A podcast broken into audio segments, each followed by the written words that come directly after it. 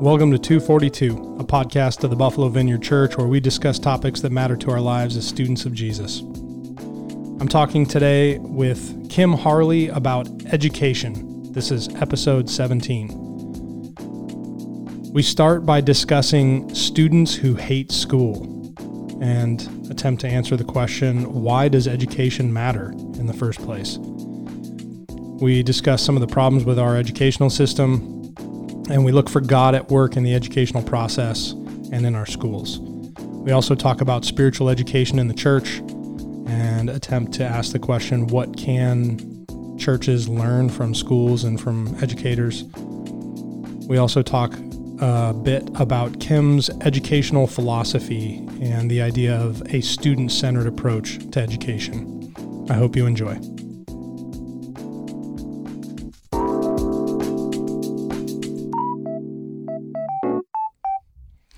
All right, Kim. Hmm. Why? All right, preface. I'm not just going to ask the question. I, I already told you I was going to ask this question. The question is, why does education matter? But I, I told you I hated school my whole life until I was probably, I think it was like my junior year of college. I was like, wait a minute. Hmm. This is actually kind of enjoyable. And then I graduated and I was done. Oh, and then also, sad. as a parent, I've had some real frustrations with school over the years. So at coming, you know, as as this like wounded student mm. who yeah. hated school, uh, convince me why it's important. Why you know, because you you're somebody who's devoted a good chunk of your life to teaching and to the educational system. Why yeah. why, why would you do such a thing? Oh man. Well, number one for the kids, mm. like I be, to help kids not have the attitude that you have, to not feel like that, to not hate it. And I think, you know, that's so tragic that that happens, and it's so common mm. that it happens. Um, because clearly we need to be educated, right, to move forward, to grow, um, to be successful, to thrive, to and in anything, not just professions and all of our relationships. I mean, education is just full on, you know, whole that whole um, whole child focus is legit. And I think if you are in a school or with teachers who really make that their priority in the classroom, like, yeah, it's about the curriculum, but in, in my opinion, no, it's not. It's about everything else that goes on in that room. So talk, talk more about that when you say whole child. So yeah. not just what you're trying to pour into them, you know, concepts, knowledge, whatever. Um, but their whole being, who they are, what do they like? You know, why do they like it? When you start to take a personal interest in a kid or a student, whatever age, whatever age, um, then is when when I think about the relationships that I've had with students and why they formed. It was because I took a personal interest in them and I made them feel valuable, right? I made them feel safe and comfortable to share who they were and what they liked and what what what excited them. You know, okay, well, let's bring this in the classroom. How can we bring this in the classroom? And enlisting them in the lessons, right? That's a big key to keeping a kid from hating going to school. You know, how often did you have kids in your class that hated school? Mm, I mean, you I would say every every year there's always mm. one that you can tell. And so, you know, that I would set my sights on that kid, mm. right? I think about um, even my most recent experience at my small school. I was in the upper school college and career counselor and I taught a class junior seminar, which okay. um, this is junior in high school. Right. Yeah. So I worked with them in junior seminar and then helped them apply to colleges in their senior year. Well, we started it pretty much in the junior year process, timeline too. But um, this one kid, he was like the tough guy on campus, hated all the teachers. All the teachers were against him. You know, nobody understood him. He yeah. came in my class, and I thought, oh my goodness, he's going to chew me alive. because my previous experience had been fifth grade. Most of my time has been fifth grade. And okay. then I did middle school math and then in the upper school. So I really thought that. You know, I was like, oh man. So he would just counter back everything I was saying. Like, you know, this is bull crap, you know, he would say, because I'm trying to teach them things like, you know, how, you know, if you're going to choose a career, how you do job interviews, how you, you know, handle yourself, whatever. We talked about finances, Okay. all sorts of stuff in that class. I this love like it's like a- a life 101 class. The life love skills it. class. Yeah, not Yeah. just for college, um, but the combination of that. And and he wasn't even clear about what he wanted to do, um, but he was working as a mechanic. And the more I got to know him and relate what he was doing and help him kind of see where he could go with that, he started to form a plan. Um, and he stopped pushing back at me. And then I heard, and I shared my story with him. This is what was critical for him. I shared my story that I went back to school as an adult, that I didn't hit the ground running after high school and go to college and land my flowery career. It wasn't all the perfect little picture. And because he had no tolerance for that, you know, he's like, that doesn't happen for everyone. I'm like, you're right. It didn't happen for me. Um, and so I heard later that this is when I knew I had hooked him. He would be at the lunch table and they were saying, you know, well, Miss Harley went to University of Richmond, and he would say, no, she didn't, not at first, and she didn't go when she graduated high school. She started out at community college because that's where he wanted to go Yeah. you know? And so this tough guy started to just turn around. He would come hang out in my office, talk Okay. to me, ask advice. Came back on a Friday night after school to have an interview with a, um, a person for this um, autom- automotive mechanic school, you know? So he started to see his vision and realize he didn't have to fit the mold of everybody in the classroom. It was okay Yeah. and he didn't have to be mad at everybody because he didn't fit the mold. Right. So, um, yeah, he they those are my kids. I can think back, I can see their faces. Every year I would pick that kid to try to reach, you know. Was it uh, so? Was it the same in? So what I just heard you, the story I just heard you tell is there was this kid who really didn't like school, and that really what what ended up changing that was your attempt to just build a rapport with him and Yeah. like a connection. Would you say that that's always what it took to break through to get kids to like school, or was it different for different kids? Oh, I say it would be different things. I think those, I think because for me, um, one of the things you asked me was, What do you love about being an educator? And my first answer was relationships with kids. So I'm always going to lean to seeing that. Yeah. But no, sometimes there are kids they don't want that. They're at arm's length and you're their teacher and that's it. Yeah. But then maybe they're the ones that are like, they're bored. Maybe they're bored, you know? And I think that's where you start to talk about all the hats of a teacher, right? You're going to be this person that is interpersonal and delving into these re- relationships, or you're going to be this energetic person that's bringing the curriculum alive, right? And then those kids are going to be like, oh, wait, okay. So we're not just going to sit here and read this, and then you're going to ask me a multiple choice test to regurgitate what you just told me. We're going to actually do it, you know, hands on. So I think it speaks to trying to help the kid not hate school is give them a reason to show up, you know, Yeah. make them be excited to come, which we can talk about like that's church too, right? Yeah. We You will know, get there. Right. Um, that and, you know, still trying to cultivate the relationship, but also respecting those boundaries if that's not the way in. And so I think that mm. speaks a lot to how much energy and effort teaching takes. Yeah. But at the heart of that is you've got to get to know the kids. You've got to watch each one and figure out what they need. Yeah. And that's easy in a small school. You know, that's easy in a small classroom. Yeah. But when you have 30 kids, that's Right. hard. 30 kids and whatever, five or six classes or, yeah. Yeah. But I think it's, you know, looking for that why why do they hate it?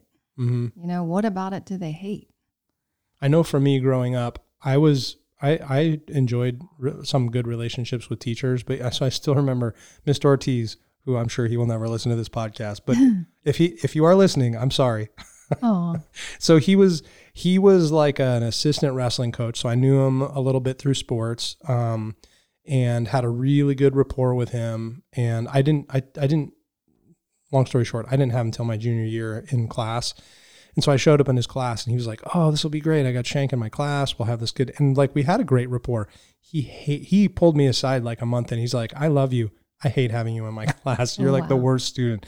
But I, so I, I was fine with like connections. Huh. I just hated school. Hmm. It was like the most incredibly boring, right.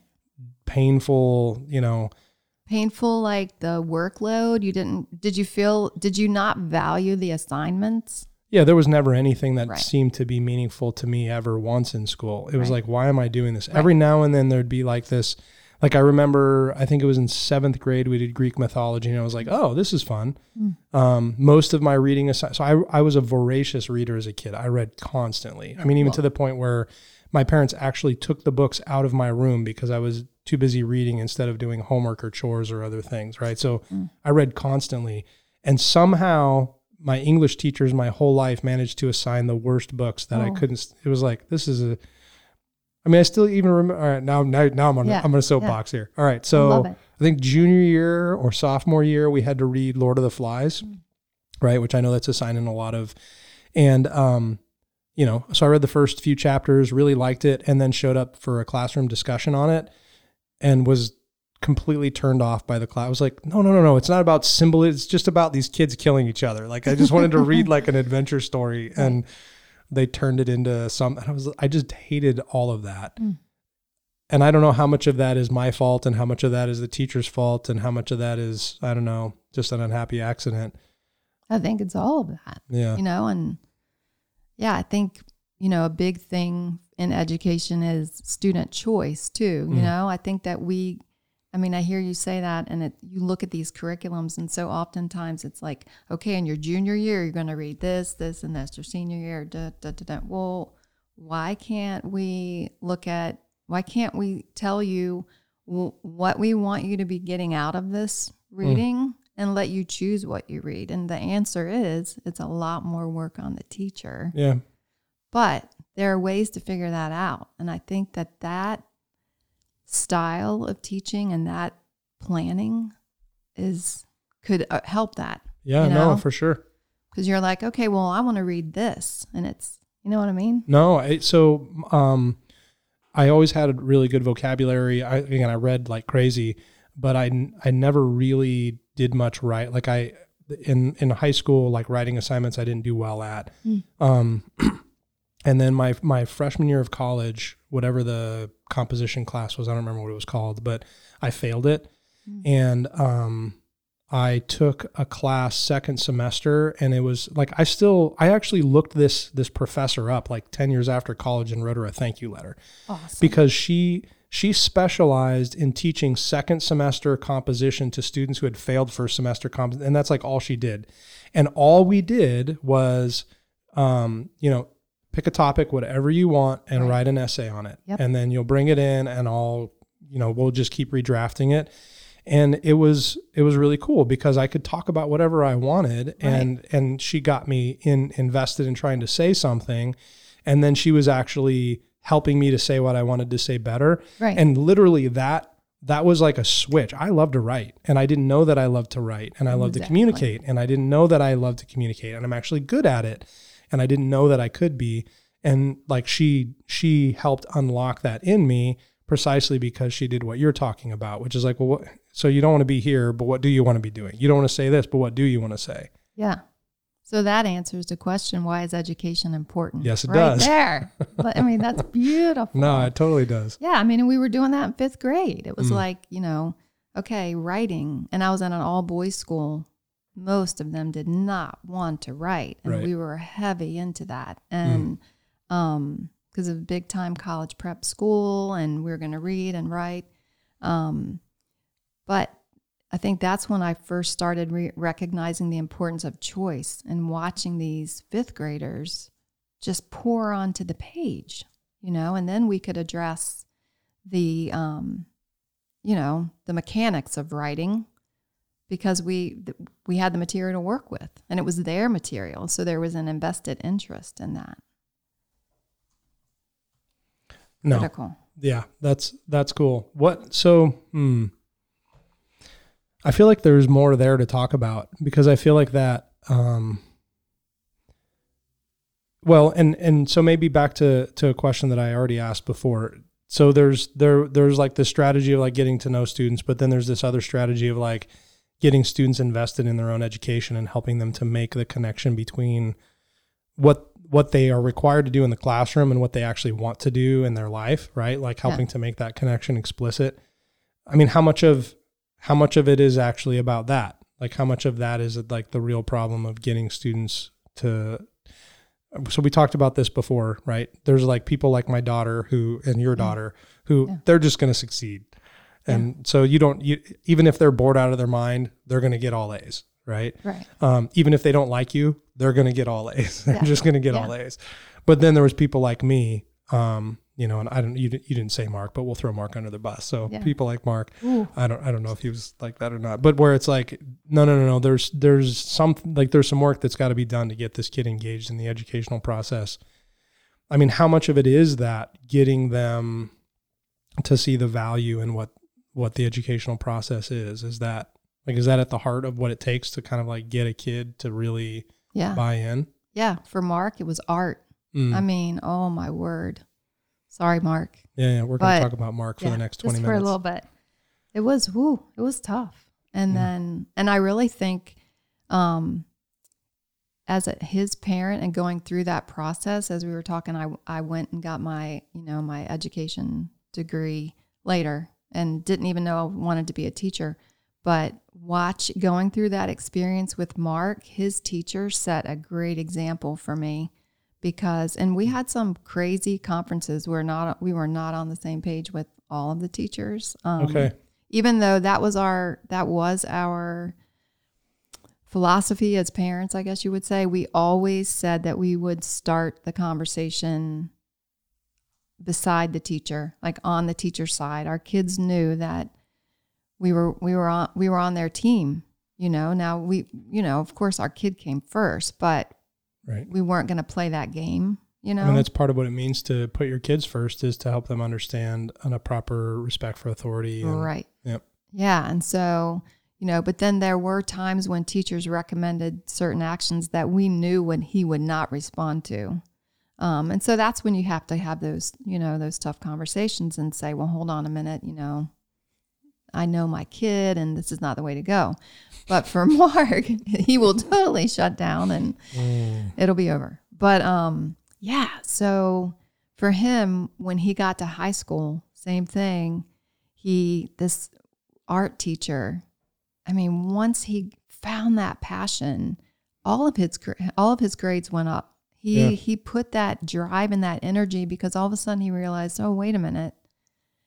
Learning you know, I'm learning about something I love, you know, responsibility, life, there comes I, these other things that I have to learn about too. Yeah. But I think he also started making connections in those other subjects to his art, right? Yeah. So once I think a student begins to weave those threads between how things can connect or how they can make them connect for their own, you know, reason, yeah. You know, like watching him learn to write. I mean, he's become such a great writer. Mm-hmm. And a lot of that came from the art, the artistic process. Yeah. Um, so I do think helping a kid find their passion is super important. It doesn't mean it's going to be their vocation. Right. You know, but something that they're passionate right. about. Because because a 10 year old doesn't know anything about no. anything, especially themselves. Right. Yeah. You know, 10. but if you you know something that they're passionate about something they think they're passionate about exactly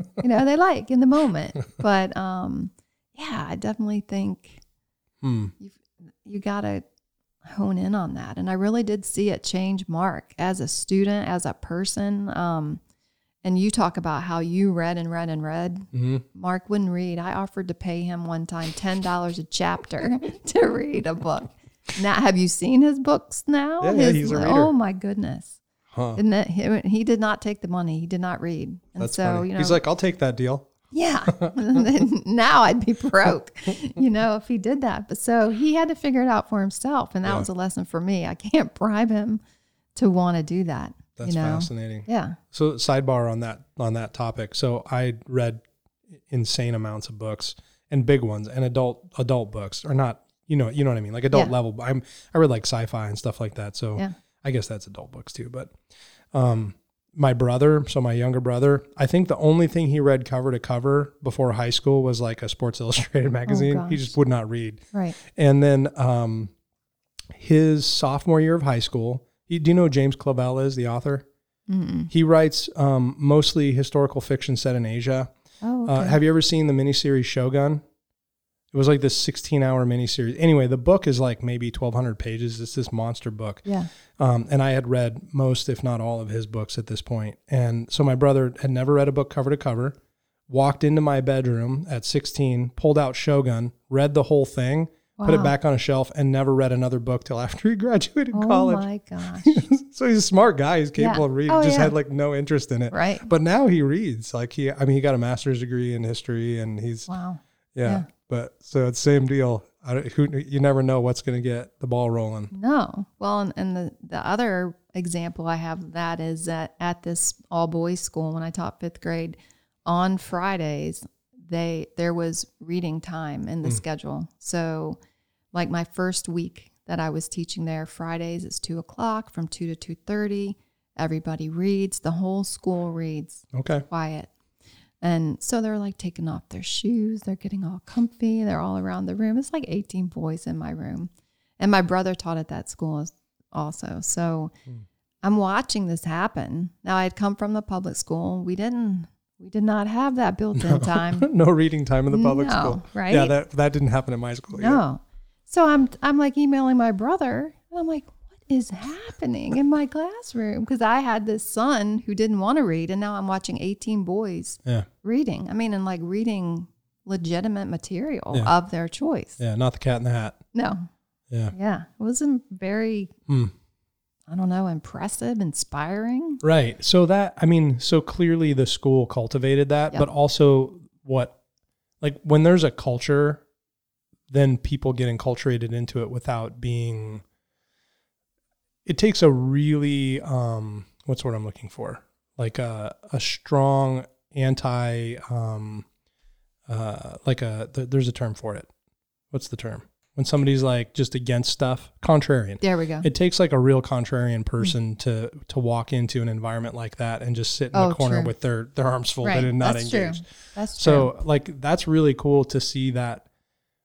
Yeah, just to see uh, which you know you would think that that's what classrooms would be and what schools would be is places where there's just a strong enculturated value for education where people are showing up and they're passionate about learning things. And you know because again that's the environment that the school and the teacher has cultivated. Right. but that's definitely not my experience. And it sounds like from your perspective that is a unique experience that most students don't actually get. No. And that's, you know, that's the heartbreaking part, right. you know? why why why why is it like that Well, What's that wrong? school, what's wrong with wrong? our school system and can can Hmm. you fix it for us? yeah, us I can't fix it, but, I- you know, but you, could tell us what's wrong. You asked me that question, and sadly, that was my like my longest note taking. Mm. Um. Oh, well, when I think about, you know, what's wrong with that, or so at that school, of course, tuition was crazy high. Mm. And we've got the haves and the have-nots, Yep, right? I mean, there was some scholarship, sure money, yeah but and ultimately I le- I did leave that school because I I just couldn't stay in that environment. No, you know, I went from public school to that private school, um, and then to another small private school. But that was a school that really helped kids with learning Yeah, differences. right. You know, Yep. so I that to me was different. hmm The the Yeah, sure. tuition was is high, and it's high for a reason. We have six to eight kids in a classroom. oh wow that's So, incredibly focused Right. yeah Um, so going from, you know, 30 kids in the public school, 18, sometimes 14 in the private to then that. And all three very different experiences. Um, and I was in a pretty affluent county school in my public experience. So I didn't really see all that was going on in the county, but I, I'm aware of it, right? Yeah. I was aware of it, and just the the resource, the lack of resources, or just the different skill level and skill levels and You're talking about skill level. commitment to, of teachers. That's what I was going to ask. Skill Yeah. levels of the teachers or Yeah. skill levels of the Uh, students? well, both because they're ultimately ultimately the result of that, right? So I think, yeah, I think you know, money's a big problem. I think money and the people spending the money. I just want to know how they're figuring out how they're spending the money. hmm So th- you know what's interesting, and I, um, I don't have any idea what, like, what to make of this, and also how, there's probably like more that goes into this. So this this is just a st- statistic without a ton of context, but I do know that um, if you compare uh, per student spending Yeah. in the different districts in New York State, what you find is that th- regularly the most um, the most well funded districts are the poorest performing districts. Hmm. It's really fascinating. Yeah. Yeah. And again, I'm sure that there's more to that. You know, like maybe maybe like some of the the richer counties or districts. There's a ton of like private funds being funneled into like football fields and stuff Right. that don't get. I, I don't know. You know what I mean? Right. But when you look at at per student district spending, like so, the city of city of Buffalo public schools, they're like like a good chunk higher than you know like uh, uh, Lancaster or some of the school districts that you would think of as like the richer school districts. Yeah. So I don't again I don't really know what to make of that. I'm not uh, you know Yeah. So I mean, I I would say, I I would say that's one of the reasons I left that private school. Right. Mm. I started to look outside, and I'm like, wow, we're spending an awful lot of money on landscaping. sure yeah I get that, but I'm also, you know, I had kids at that school that were struggling and needed academic supports. You know, it wasn't. Yeah. It, it was a little bit of everything right at that school and I just began to see and I'm talking about crazy amounts of money. And I loved that school. I don't say this to to speak poorly of that school. I loved it. But my brother and I both left for part of that reason. Mm. Is you see all this money and not not it's not money that's impacting the kid in the seat. right And so, and that's what I'm hearing you say too. Like, it seems to me that why can't they figure out number one, it should be spent on some teacher salaries. You know, I firmly believe that. Um, I think that our school system's failing because there's a lack of respect for the profession. They don't make enough money. Mm. Now we have teacher shortages because of that. We have classrooms that are overflowing. Yeah. You can't do all those cool things I talked about in the beginning. You can't get to know your kids. You can't sure have come in every day on fire with engaging lessons because you've got disciplinary issues. sure yeah I mean, when I think about my so my second year in public school, so we had the No Child Left Behind, the Every Student do you have thoughts about that Oh, I'm not even going there. so I'm not going to go there. all right I can't do it. this is going to turn into a Oh. prayer meeting Right? Yeah. Oh man. okay Second year. I have I have thoughts and opinions about I'd it love to hear yours. No, I mean, yeah, we could talk. We can talk on it on on uh, on record or off, either way. okay. But yeah. yeah. Maybe Anyway, off. but you. but yeah. So, um, Oh, yeah. So my second year, second year teaching, and I have five students on the autism spectrum, an emotionally disturbed student, and the school-based gifted children. So Okay. about five of them in there wait, in my classroom. you said school-based gifted children. Mhm. So you had like both ends of the spectrum in a single classroom. Yep. Why? Yep. In my opinion, I think that they were thinking, well, those kids will do okay anyway. If she has to direct her. No, I had lots of support. I had so much support in the classroom. Sometimes I thought I could count more aides and teacher assistants than students. This was in the public school. Yep. And so this was like, what was driving that? Pol- who who was making that decision? Well, I think the county, I think it started, you know, of course, No Child Left Behind. and then coming down into the state and down into the county. And so these So we can infer what you think about No Child Left Behind at this yes, point you already. can. yes, you can. We probably agree with our assessment of that. Yeah. So they the like my autistic students whom I loved having in my classroom. I loved it. And they didn't stay all day. So it was my room was like a rotating door, honestly. And so they would come in for certain parts of the day and then go into their own classroom, right, for other parts. Um, their teacher would come in and co-teach with me, but yet I'm planning all the lessons. I cried every day when I got home. I was so tired and I was new to the profession. You know, and, the, and the, they say if you make it through three years, a teacher will typically stay.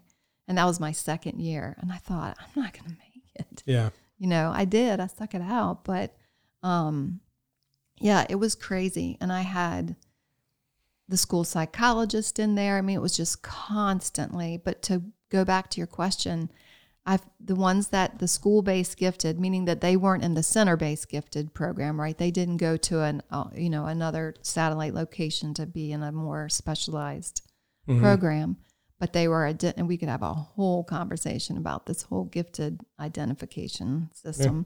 Um, that's what I discovered is looking through the questions. I'm like, there's so many things broken.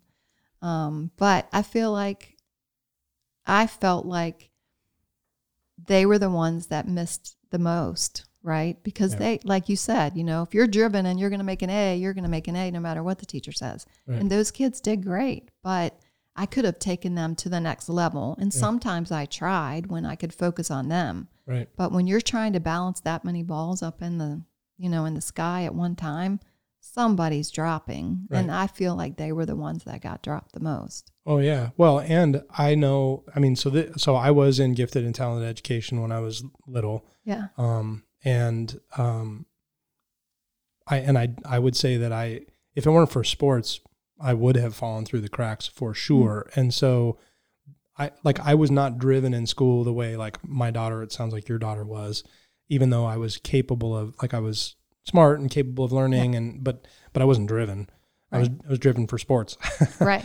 And so I would imagine that while there are plenty of those like gifted students who will succeed no matter what, there are also a lot of them that will fail if they're not actually challenged. right. So, which Yeah. that was definitely me. Yeah. See?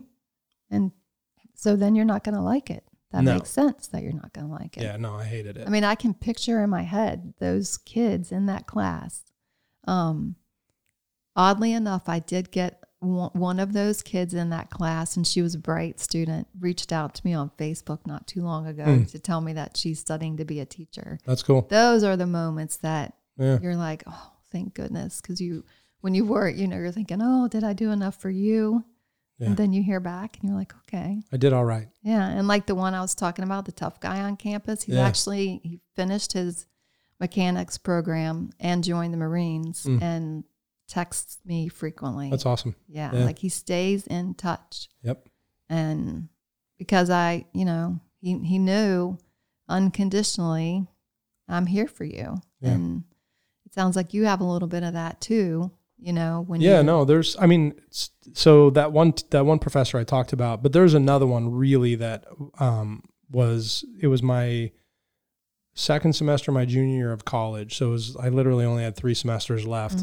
Mm. Um and I it was I was finally getting to the point where I started being able to take classes because I wanted to take them, you know. Yeah. So I've been in, in school for 15 years and I finally get to like actually choose Yeah. what I want to learn. Um, and uh, I was ba- basically I was a political science major, and um, there was a, a class in environmental politics, and I'm like, well, that's a that's a an area of um, politics that I don't actually know a ton about. I don't have a lot of formed opinions, so I'll take that class and see what I can learn.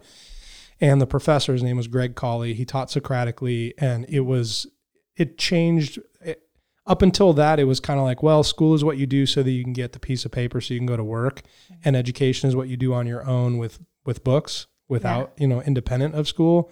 And then it was like w- when I took that class, it, it they they aligned. Hmm. Oh, you could learn in school. right. Oh wow, that's cool. Yeah. and then I took I took another of his classes, and then I did an independent study with him Um, and I also took a few other classes that I really enjoyed that Mm. were in like similar fields or in, yeah, just uh, like everything clicked and it was like, and then I graduated and I was done. Yeah. I mean, that's sad, Yeah. right? so I, That's d- I sad. definitely had like this three semester period where I was really having a ton of fun with school. You know, I get to take some, I mean, even like I took a film class, a philosophy of film class Mm. that I still think about to this day. You know, like I had some really fun classes that I really enjoyed.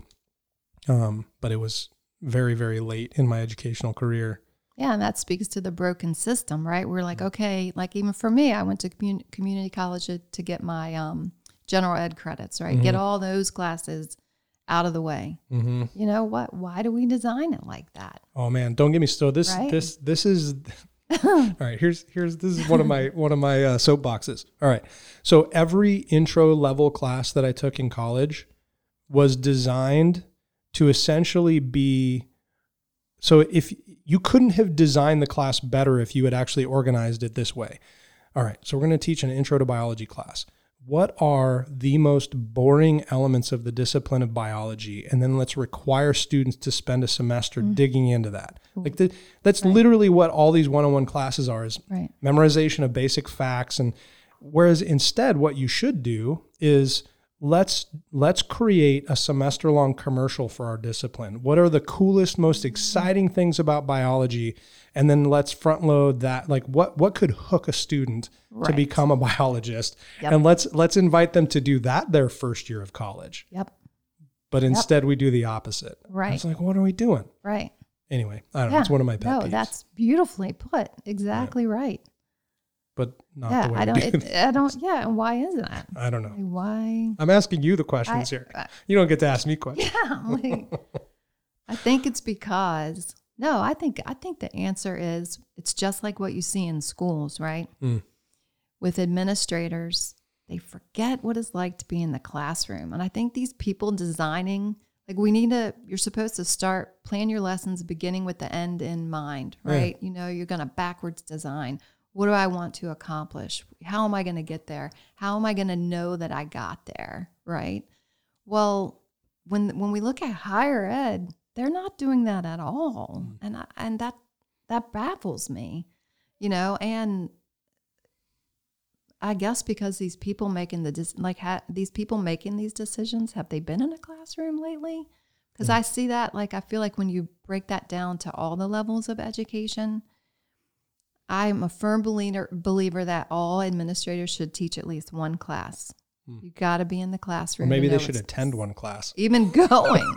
At least stop by. You know, it's true. That's a big problem. Hmm. You know, other than for like in the public school, it was more prevalent with the like multi copy sheet of checking all the boxes when they come in to observe you. right But is that really for the reason of seeing what is the reason behind that? They're really looking at me. right. They're not really looking at, oh wow, how's my school doing? yeah. You know what, what what's happening with these kids?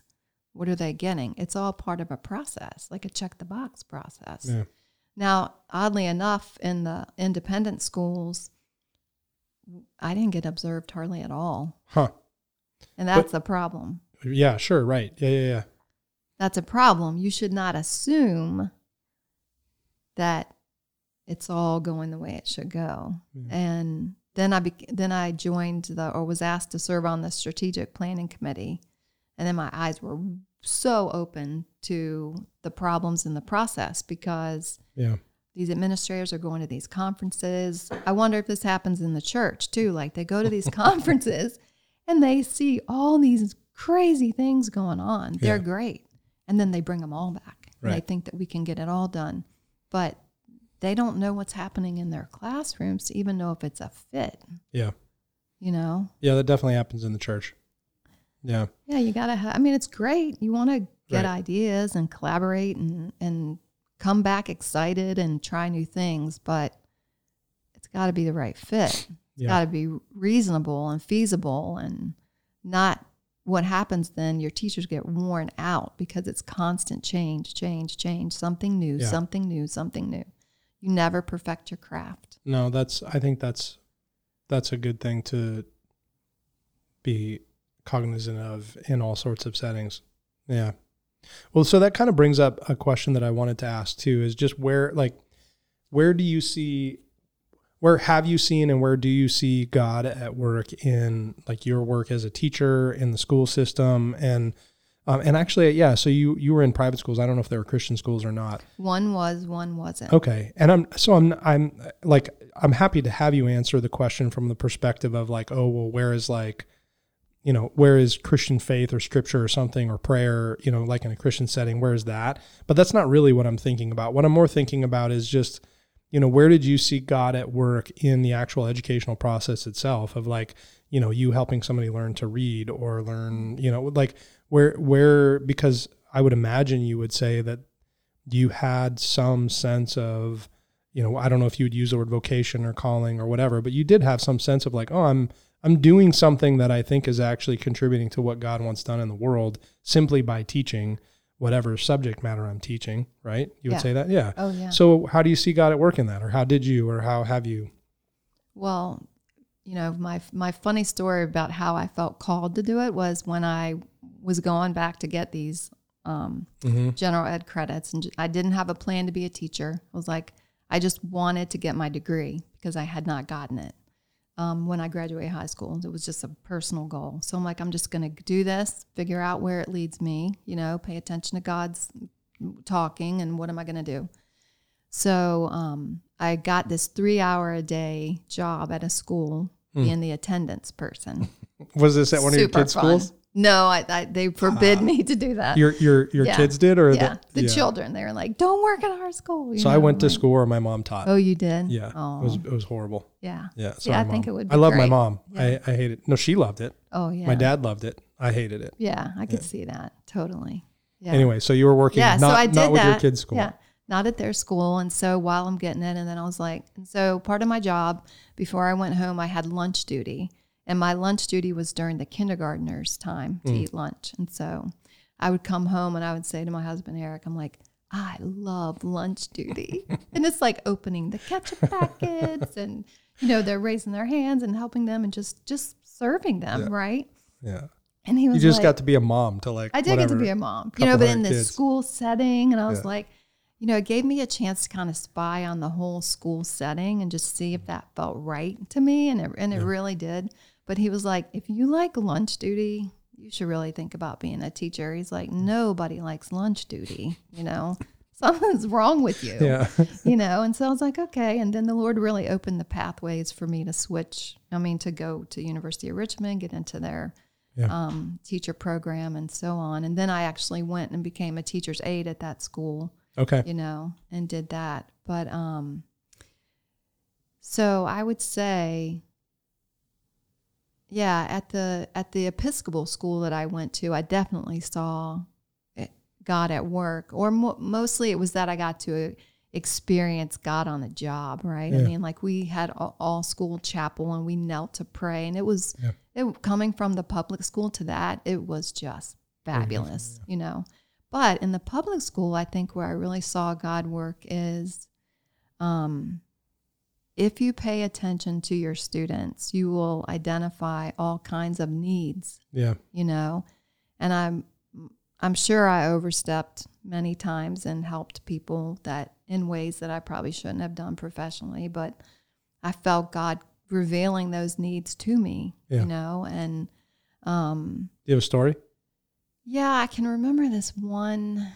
I can remember this one family. They were going through a divorce, and you could just see the emotional trauma on the kid, you know. And I wasn't a counselor, and I knew I wasn't a counselor. I didn't counsel her, but, and I think there was, um, you know, there. I think there was poverty involved, and I would bring you know, food to school and and have that for her, but in a way that I would have it like just for anybody who didn't have a snack. Do you know what I mean?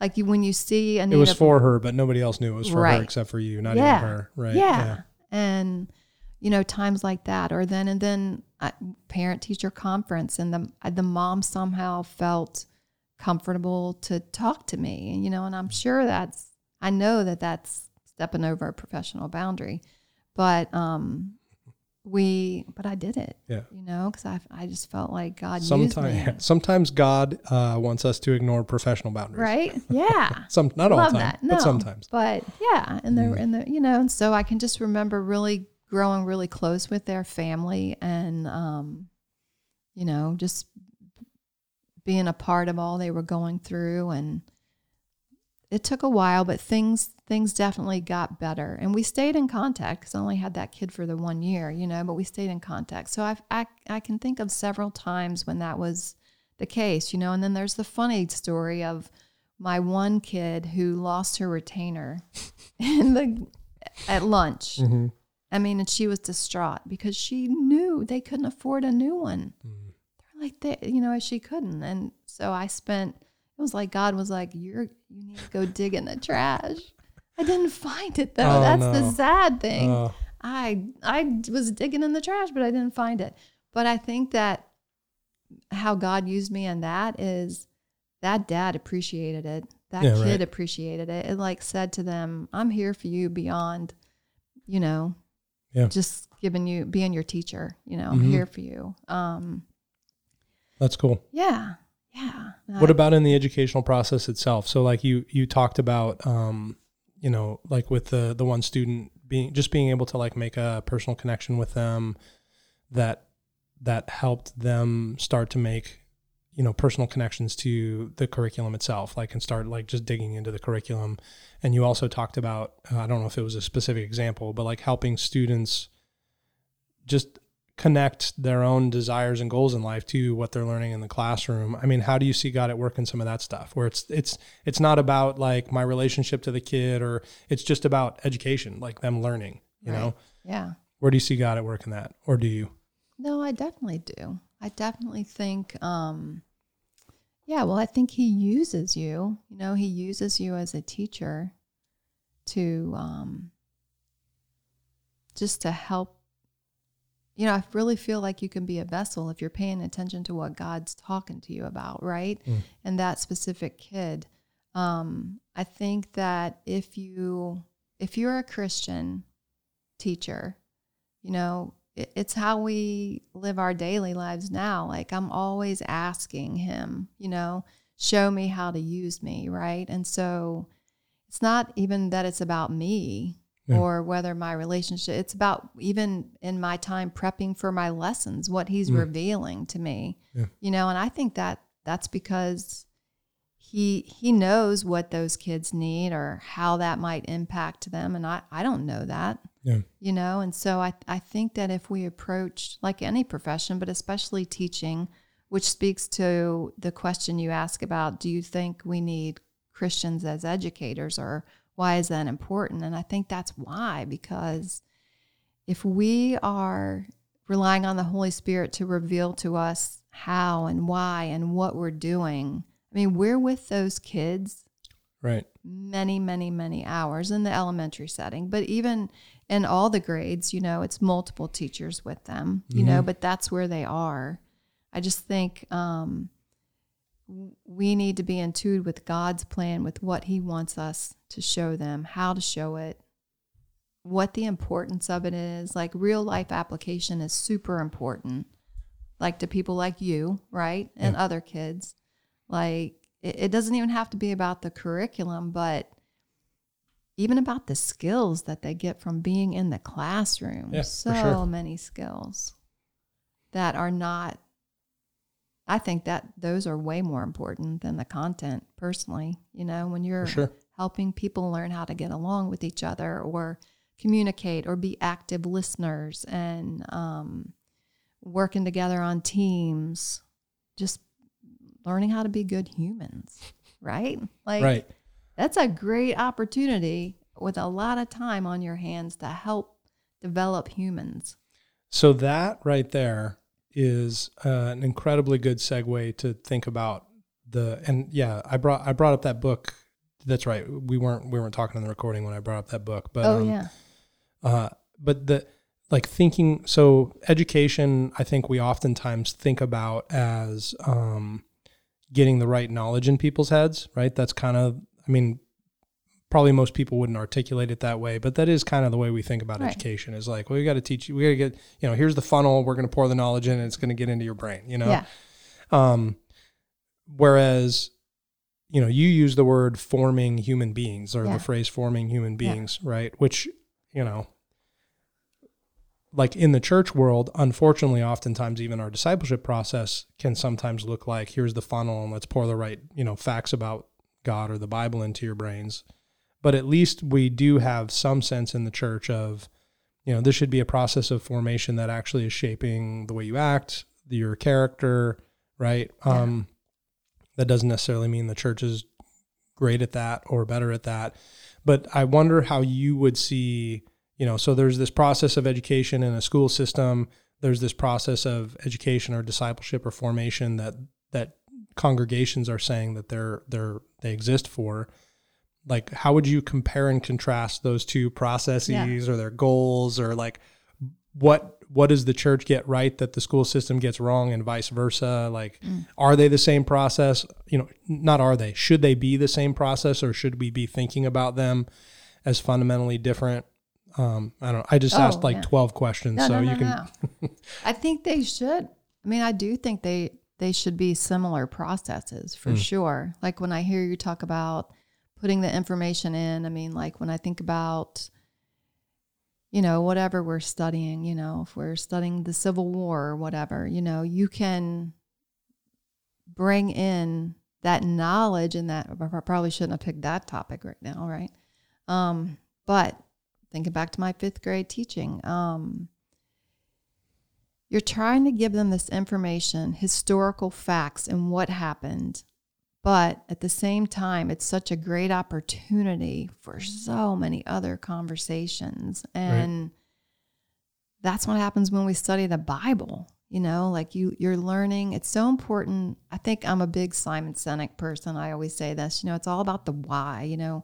Why why are we learning this? Why do I need this background knowledge in my head to be able to, you know, have decent conversations in society and relate things to what, you know, the present and the future to the past, make those connections and learn how to um, navigate my world now based on that information, you know. But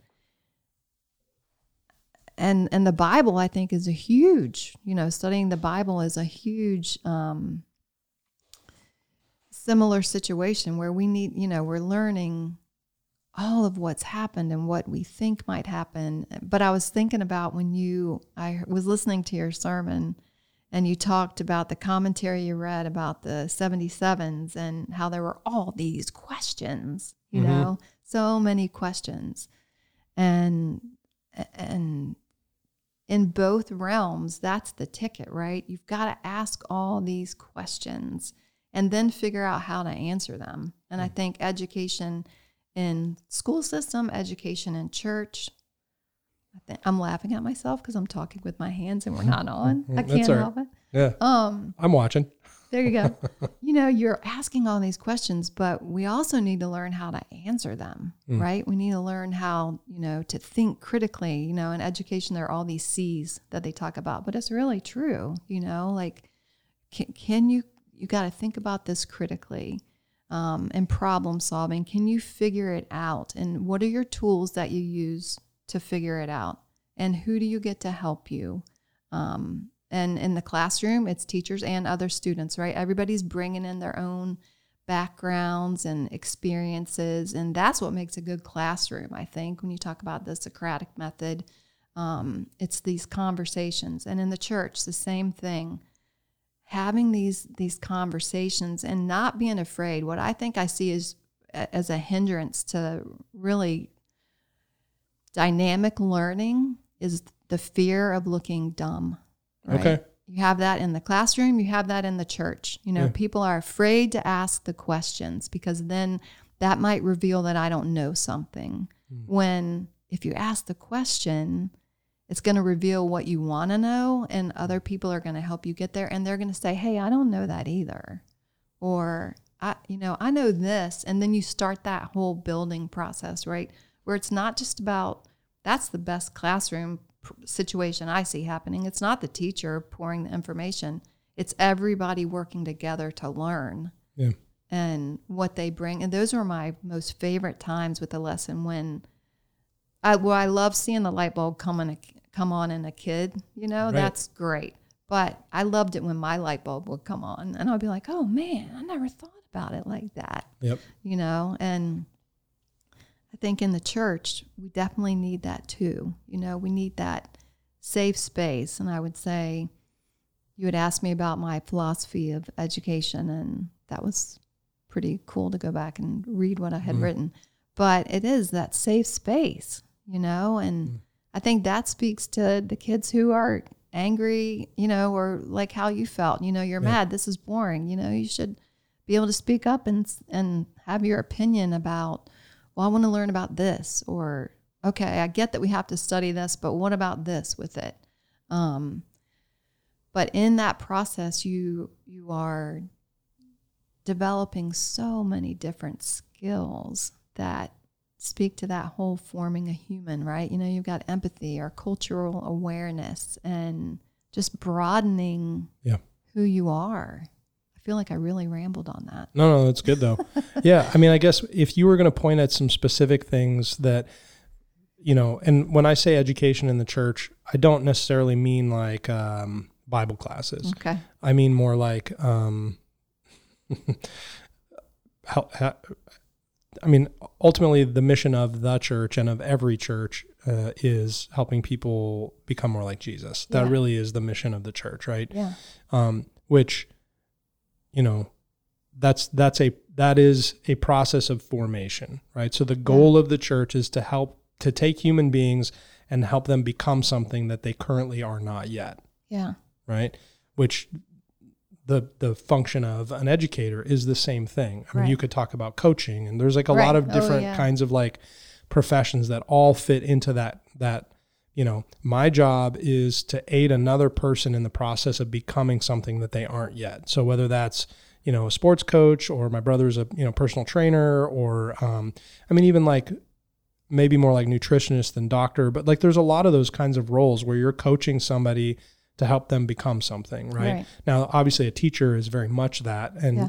typically in a classroom setting it's a lot more about like learning content than maybe character formation whereas in the church it's going to be a lot more at least it ought to be a lot more about character formation maybe than content but but in both there's both Right. um But I would say I would push back on that just from the standpoint of yes, that is true. Mm. But that was another way that I felt like God used me. okay In the public school, I spent a ton of time on character education. I had different different ways we would learn to recognize traits in each other. We had you would vote for a kid to have, you know, this one this this friend of mine exhibited kindness mm-hmm. or whatever and we posted the results every week so it wasn't me picking them they Yeah. were learning to identify it in each other So that's just one example but yeah it's funny that you say that because i said that same thing when i was looking at the the questions kind of thinking through it um, yeah the church it's, it is definitely focused on the character but i also think that's a big piece that we teachers need to be doing too Yeah. Well, so you you actually answered the opposite question I was going to ask you. Which, the question I was going to ask you is, what are some practical things that you think the church could learn from teachers and from the educational system about how to, you know, how, how to teach people how to follow Jesus? What are some things that you're like, Yeah. man, every time I see the church doing this, I'm like, boy, you guys could do it better. as a, as a as a professional educator, here, let me show you how to do that right. well that's good. Yeah. Well, you know, something that came in my mind that was kind of odd because I'm not so um, pro this, but I wonder sometimes what tools do we use to help each other measure our progress, Mm-hmm. right? Like, not a report card per se, Mm-hmm. but it was just something But that some sort of an assessment. right? Yeah. It just kind of spoke to me when I was thinking about this conversation, and I was like, huh, is there something we can glean from which I also could go on a whole different rant about how Yes. we grade So could because I'm totally against it. How Against grading? Oh, okay. Not against grading, but against the current grading yes. system. Oh All right, yeah. cool. Oh my gosh. All right. So, but it just made me start to think, wow. because I know like right now I'm, I'm in a small group, leading a small group, Mm. and we're trying to hold each other accountable. We're trying to connect and the importance of feedback. And I watched you give feedback in a in a situation the other day, and it was golden. Mm. Um,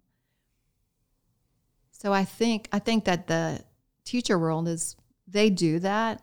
I think that you know when I think about my experiences, I had a varied experience level in that, but um, like I implemented a program, a peer evaluation program at my last school where it was just teachers that would go in and visit. They there was no administration that would go. Right. You would set it up on your own and then you'd meet for coffee and kind of just chat about like they'd say, Hey, come in and watch this lesson. What could I do better? What did I nail? You know?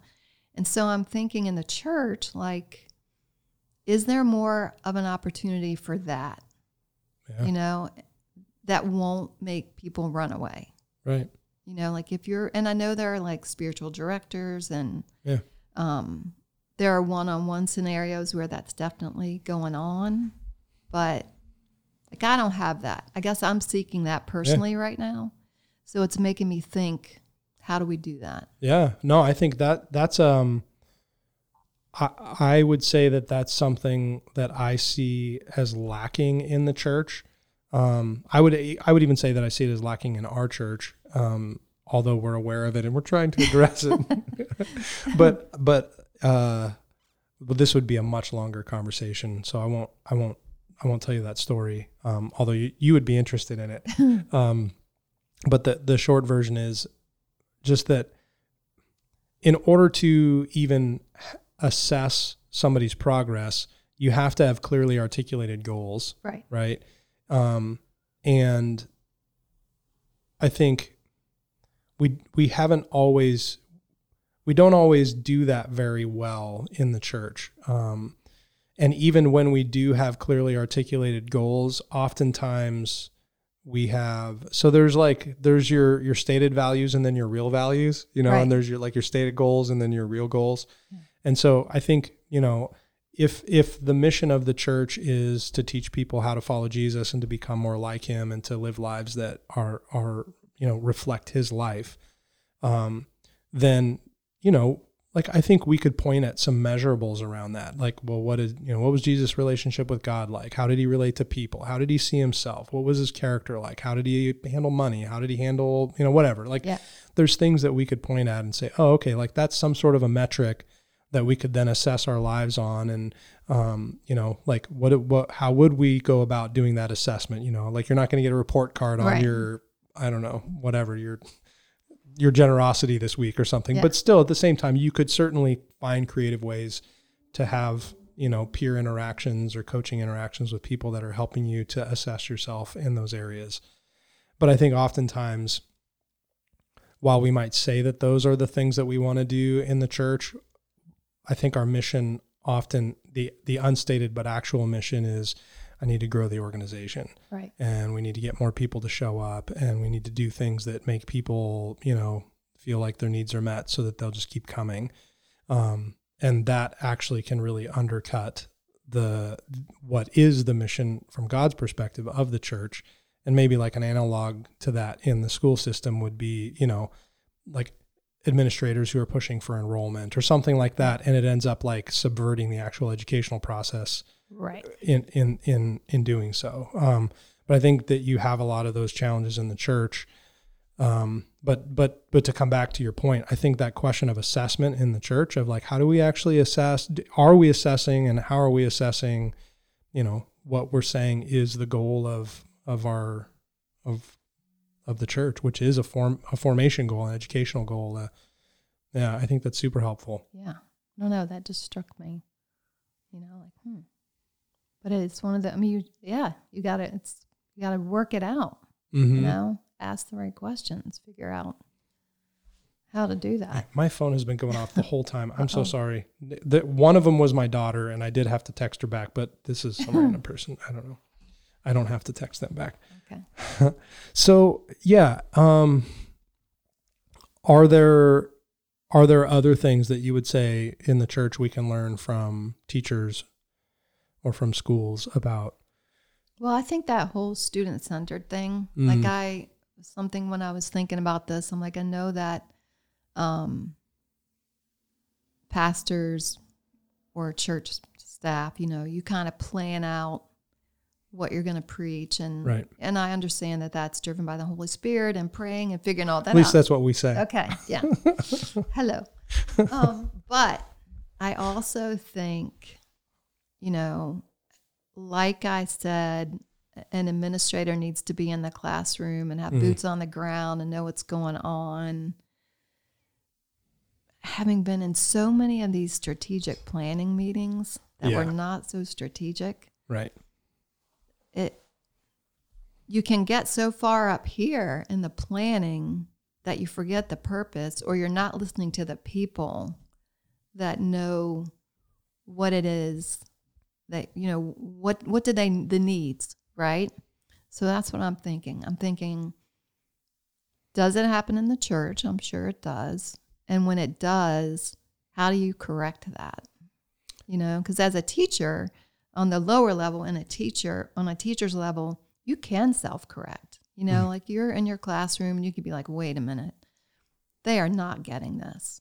Yeah. it doesn't matter what my you know um sequence you know or my planning calendar says we need to stay right here right now Yep. and i would think that's even more important in the church Yep. if you really know what's happening with the people and you're like wait a minute you know or and i you know what about those times when you're like i mean i've scrapped a whole lesson and been like this is not Right. this is not it for today Right. and uh, again looking at church man i can really see how that could happen Right. you know it's happening in my small group because i plotted out this perfect plan and calendar and we were going to study this on this day boom boom boom boom boom and then i really started paying attention to the people in my group Right. what do they need i was like that's not what they need Yeah. so we kind of flipped it switched it around you know Yep. and they're kind of driving and it, and it was sort of like an aha moment for me because i'm like oh i'm this self-proclaimed student-centered teacher and yet i hit the ground running not like that so it was it was good for me and i Mhm. found that out by asking for feedback Yep. No, that's So- that's super helpful. I think if we're not asking for feedback, we're just admitting that we don't actually take our stated goals all that seriously. yeah and like who are your who are your boots on the ground people? Like you have your team your leadership team. Like i think about my last school. It always bugged me that the leadership team did not have a faculty rep on it. Yeah, that's weird. right? So likewise i feel like yeah you have people from the church.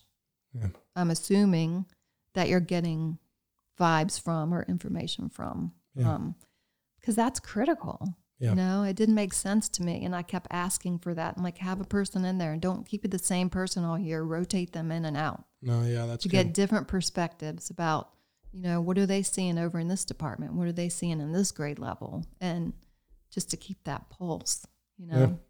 for sure. Well, and so you and I talked a little bit about the importance of a learner centered education before we started recording. But from your perspective, what like what does that mean and, and why it is it why is it important and what happens if you don't do that? Like if you have and, and I mean I'm thinking more specifically within the context of church. yeah So if you can give if you can give examples in the church, that's great, but you can give examples from school if you want. well i mean i think well i think it's super crucial in church um again recognizing what the needs are or from a from a standpoint of not just spiritual needs but um yeah if i think about student centered in the church well even so, i was thinking about you know that um sister act movie that Mhm. whoopi goldberg Yeah, that just came up in a conversation with Oh, somebody recently. I'm trying to remember who or why, but yeah.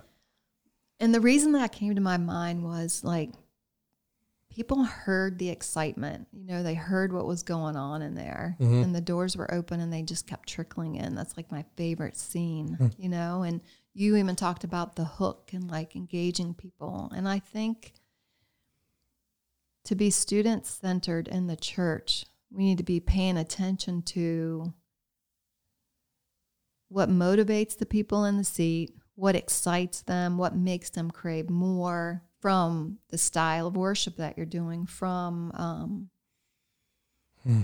the so much bigger than the content, you know. But content's yeah. it's important. Right. Like you want to be studying what they want to study, but why do they want to study that? I still mm-hmm. go back to that. Um, yeah, I'm just thinking about creativity and energy and what can we do to make them want to come back and learn more and yeah. that's so that's what's so important in the classroom right we said that in the very beginning what makes them want to come back and yeah and i think about our like our kids ministry that's kicking off you mm-hmm. know and we're really using that to reach the parents too mm-hmm. you know like we're yeah. trying to trickle some of that in and fostering that excitement down on that level and the parents are coming down and i think they're feeling that yeah. energy um i don't know it's exciting it's just exciting. So i think you have to pay attention to well not always especially not doing the same thing right? Yeah. That's what's boring about school. Yeah. If you go in up and you know at, you're going to sit in your same seat pull out the same book mm. take notes, whatever. Um, mixing it up.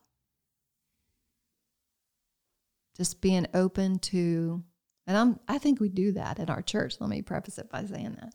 But when you ask me that, I'm like, yeah, I think we just need to. So many things have been changing in our church recently. That's true. Right? Yeah. That I mean, it's, it's been, happening. it's, it's been happening. a year of change, and and it's been two years of change. Yeah. Some, some of that has been you know negative change or unsought after change that's been imposed from without but then also there's been some really intentional changes on the inside that i think are really positive yeah some of that's in response to the chaos of our world but some right. of that's also i think in response to some things that god's leading us to do yeah, yeah i definitely see that so i mean i you know and I, i've just been in other churches where i didn't really see that mm. you know where i felt like or i saw it but I wasn't convinced that it was authentic. Gotcha. You know, um, and I think that's a big thing about BVC that I do see. Mm. It's it feels really genuine to me, and it does draw me in. I said to you in passing the other day, I went home to check on my people, and I couldn't wait to get back. And it was really to come back to church. Honestly, cool. yeah. Mm. Um, so I definitely think that a lot is happening. Yeah in that area. Yeah. Well, and I think part of what um, I do appreciate about our church community is um, I think there are a lot of authentic people in our community, and um, a lot of people are like bringing, they're engaging, they're bringing what they have to offer into the right. community, you know, and I think that that like that speaks to you know what you were calling a student centered approach to education that you know like to a certain degree you're not just letting the students run the classroom because right. there is there is a goal that you have um, for them as a teacher you know your your job is to you know if it's a math class like you got to learn some math you know right. what i mean or if it's history class like there's some history that you have to learn but also to there's some joke I can't remember the whole joke, but the pun it's a it's about a preacher who like can't get the can't get a, the congregation to really learn what he's teaching them, and the like the punchline is something like, well, if they don't if they don't hear you the first time, just preach it louder, and if that doesn't work, just pound the pulpit, you know, yeah. something like yeah. that. Yeah.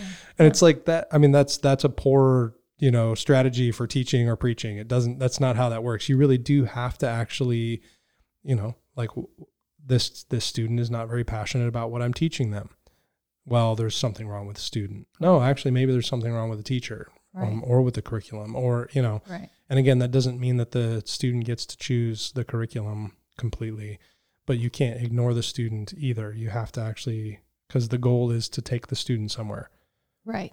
That's the goal. And so I think like when you look at our church community, you have a lot of people who like they brought themselves into the equation intentionally and so it makes it a lot easier for that to happen You know, when people yeah. are showing, you know, when you have students that are showing up in the class who are like, "Yeah, I'm, I've got some questions, or I'm here to learn, or I have, you know, I want to help shape the the, the classroom environment you know right. then it's then as a teacher it's like i mean it's back again i can't remember if we were talking about this before after we started recording but that whole culture thing you know like when you have a culture so you know when you have a student show up to the school who doesn't really like to read but he walks in and 17 of his classmates are kicking their shoes off and reading he's yeah. probably he's probably going to go oh maybe i should try it right you know and yeah. so now you have a culture that's working in your favor instead of working against you mm.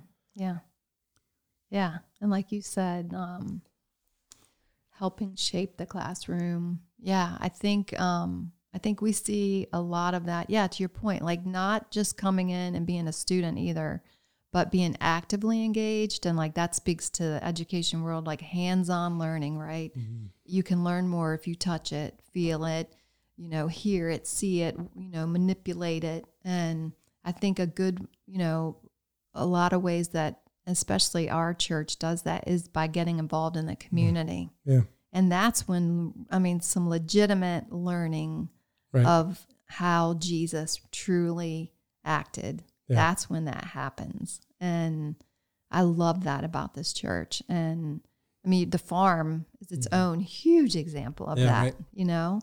Um, so I think that we get it right. The church, this church specifically, gets it right with the hands-on yeah. getting there. And now our small groups are starting back up. It sounds like an ad for our church, but right. I like that. That's good. But you know, it's true. And then I, because when I look at our small group leadership meetings, all of the groups are so different. Oh yeah. Because each of the leaders is bringing that right whatever to the table. Mm-hmm. And that struck me the other day. I was like, wow, this is this is student centered, right? Yeah. Like because ultimately we're we're your students, you know, we're mm. we're well, you know what I mean? Like we're part of the part of the team that's learning and growing. And I think that's what the church does, right? Like you train and develop your other people to reach the people. And it's like we're all the hands and the feet. And um, us having that time together that we do right. to like talk to one another and learn and grow. And then those meetings are going to be are going to become more training type meetings from time to time. Yeah. That's beautiful. Yeah, no, know? it is. I love all that. Yeah. It's a lot of fun. It is so much fun. and it's so cool mm. to hear about all the different things going on. Yeah. No, that is cool. Well, so this list of questions that I sent you, I haven't really actually looked at it while we've been talking. And isn't so, that so cool? That, right. Yeah. I told I told you here we're going to talk about these questions, and then I didn't ask any of them. What? uh Yeah, is there anything anything we should talk about before we quit talking? Let me see if there was anything in here. Something um, that you're like, ooh, yeah, I want to share this, or I want to ask this, or I want to think about this.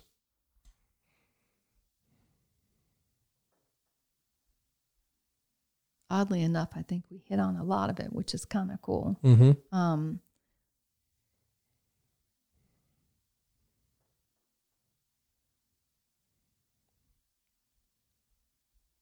yeah. So my list of what's wrong with our school is so long. I'm glad we didn't. Uh, I didn't get to perseverate on that. Problem number twenty-seven A. Um, it's really bad. That was good for me though to kind of think about that. Yeah. Um. I have a long list too. But no, like you know, when I went back, you asked me to look at my philosophy, and I was like, you know, so oftentimes, um, in education especially, I think it's you can come up with this grand plan what right. it's supposed to look like, and which I really think speaks to the big problem of what's wrong with the system. But I won't go back to that. Is because you you have to get real with what what you can actually do. Yeah. Um, and it's so easy to get so off the grid on that. But you know, I went back and I looked at it and it was like, well, what was important to me? So it was kind of like a, a self reflective opportunity. You know, did I live out this paper? I got an A on this paper, oh. but did I do it? You know what I mean? Mm-hmm. And so it was like I looked at it and it said, um, you know, I believe education be a, should be approached with zeal and enthusiasm. Mm. That's true for school. That's true for church. Right. Right. Um, Why does student, that matter? Because if not, it's, it's going to have the impact it had on you too. You're going to be like, well, this is no fun. I don't like this. This is boring. Why why do I what am I getting out of this, right? So if the teacher's not And- excited about this, then neither am I. Right. I really think that plays a big part of it, Mm-hmm. or at least excited about something. No teacher can come to school every day on fire every single day, but you should try. Mm. You should try. Um, I think, yeah, I think you should try. I think you Mm. should be excited about what you're doing, you know. And if if you're not excited about being in that room with those kids, then you shouldn't be in there Yep. honestly. And that Right. speaks to a whole other problem that we have.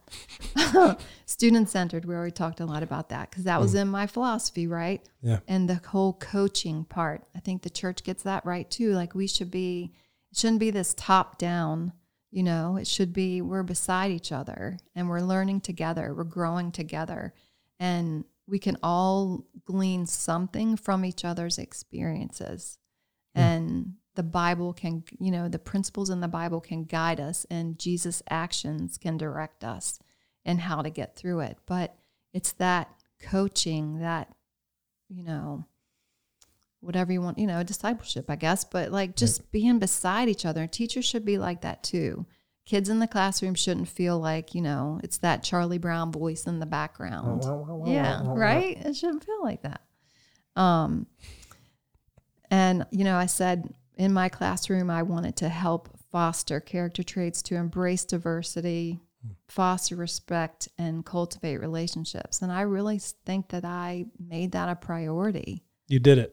I, I did. I tried. Yeah. I tried. I know I tried. I Mhm. didn't forget it. Um, and then really clear and constant communication skills is critical in teaching, critical in everything, right? Yes. Whether it's with each other, your colleagues, Right. to your administrator, to your students, to your all the stakeholders, to your parents. Yep. And and I, that's another thing I think that BVC is getting right. Mm. We've got these Trying. emails coming out Yeah. with information. Like if you don't know something, you need to go back and look again Mm. because it's coming. Yeah. coming through, and I and I really appreciate that. Well, the trick is we just um put uh, Mark in charge of it, and then he put Elena in charge of it. yeah, Elena rocks. So Yeah, I'm giving a shout out for her. So yeah, Mm. those were all my things, and I was like, okay, I would give myself like a B plus. I think I tried. Yeah. I And, tried. and had some success. yeah. Yeah. That's cool. Ah, anything else we should we should talk about? Education, the church, faith. You should never stop wanting to learn. Yeah. You know, I think a teacher's number one goal should be to really make lifelong learners Yeah. in whatever capacity that means. Another another way of saying that is um we certainly as Christians we should be curious about the world we live in. Absolutely. Like that's Yeah. that's another way of saying we should be lifelong learners. I'm so glad you said that because I had that word curiosity Mm. in my notes. It's huge. Yeah. That's the driving force. Yeah. Well, and like you said, if you're not zealous and used another word too, excited or something like that, but if you're not like zealous in the classroom as a teacher, you have to acknowledge that there's something wrong. And I would say if we're not constantly living in a state of awe and curiosity as Christians, then we have to acknowledge there's something wrong. Yep. You know, like, wait a minute, what a, Yep. what's going on here that I'm not? Like I should be experiencing things that make me go, "Whoa, what's that about?" on a Right. regular basis. Yeah, Yeah. totally. Cool. All right. Well, thanks for uh thanks for hanging out and talking. This was Thank fun. you. All right.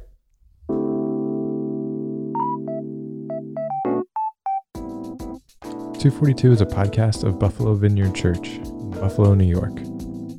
Learn more about who we are and get in touch with us at buffalovineyard.org. We'd love it if you'd subscribe to this podcast on Apple Podcasts or Spotify and leave us a rating. Thank you for listening.